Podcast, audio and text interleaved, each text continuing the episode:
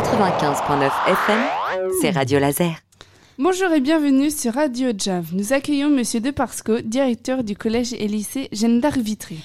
Bonjour Monsieur Deparsco. Bonjour tout le monde. C'est euh, le premier jour du bac. Comment s'est passé le début de l'épreuve de philosophie Euh, L'épreuve de philosophie, c'est la première. Donc c'est vrai que les élèves sont un petit peu intrigués par l'idée d'aller passer leur première épreuve et un peu rassurés parce que la philo, c'est quand même une épreuve vis-à-vis de laquelle ils sont jamais sûrs d'avoir réussi ou raté. Donc ils en sortent toujours avec une impression mitigée de soulagement. Mais les sujets étaient assez euh, tordus quand même ce matin, là, notamment euh, de ceux que j'ai pu lire en terminale L. Peut-on échapper au temps? Vaste sujet. À quoi bon expliquer une œuvre d'art? Voilà, c'est une, une bonne torture pour les neurones. Et puis un texte de Hegel euh, assez euh, obscur, enfin pour le mathématicien que je suis. Quoi. Voilà. Mais tout le monde était là. Et vous, quel souvenir gardez-vous de votre baccalauréat? Euh, des souvenirs étalés sur plusieurs années? C'est vrai que quand j'ai passé mon bac la première fois, je revenais d'Afrique où j'avais vécu quatre ans.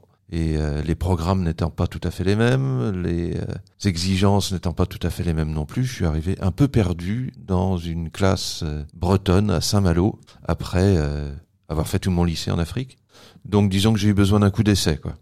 Et le souvenir que j'en ai, c'est que je suis bien content de l'avoir eu parce que s'il fallait que je le repasse aujourd'hui, ça serait certainement beaucoup plus compliqué. Quoi. Monsieur Deparsco, directeur du collège et lycée Jeanne d'Arc, que pensez-vous de la nouvelle réforme du lycée et du baccalauréat? À titre personnel, je suis plutôt enthousiaste à l'idée de cette réforme.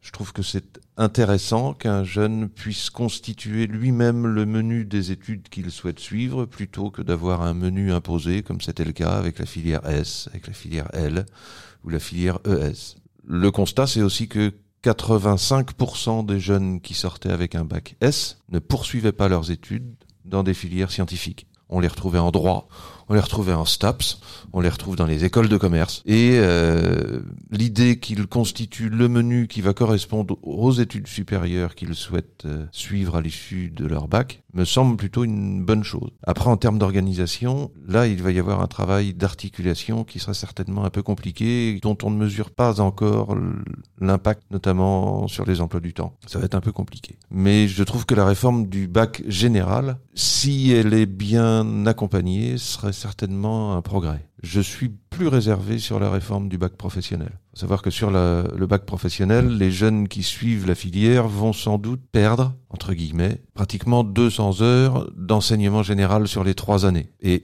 là encore, à titre personnel, je ne suis pas sûr que le public des jeunes qu'on accueille dans les filières pro soit celui qui n'aurait pas le plus besoin, au contraire, d'asseoir et de conforter leur maîtrise de l'enseignement général, du français, des maths, etc. Donc cette année, le brevet des collèges va être organisé ici au collège Jeanne d'Arc. Comment gérez-vous cet événement? Eh bien, on va le gérer heure par heure, au jour le jour.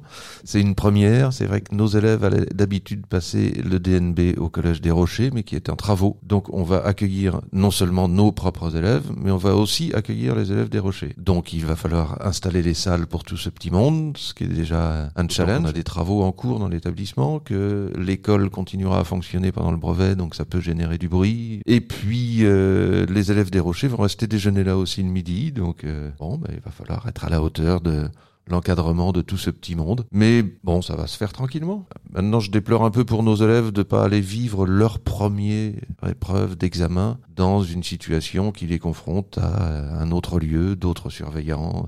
Là, ils vont être surveillés par leurs profs dans des salles qu'ils connaissent, donc c'est un peu moins intrigant, donc un peu moins formateur. Merci à Monsieur Deparsco, directeur du collège et lycée Jeanne d'Arc Vitré, d'avoir répondu à nos questions. Un dernier mot à dire aux élèves qui passent le bac en ce moment? Bah, déjà, je vous remercie de m'avoir invité. Puis à tous les élèves qui passent le bac, bah, je leur donne rendez-vous lors de la remise des diplômes qui aura lieu euh, comme tous les ans au courant du mois de septembre et que j'aurai un petit papier à remettre à tout le monde. Voilà, bonne fin d'année. 95.9 FM, c'est Radio Laser.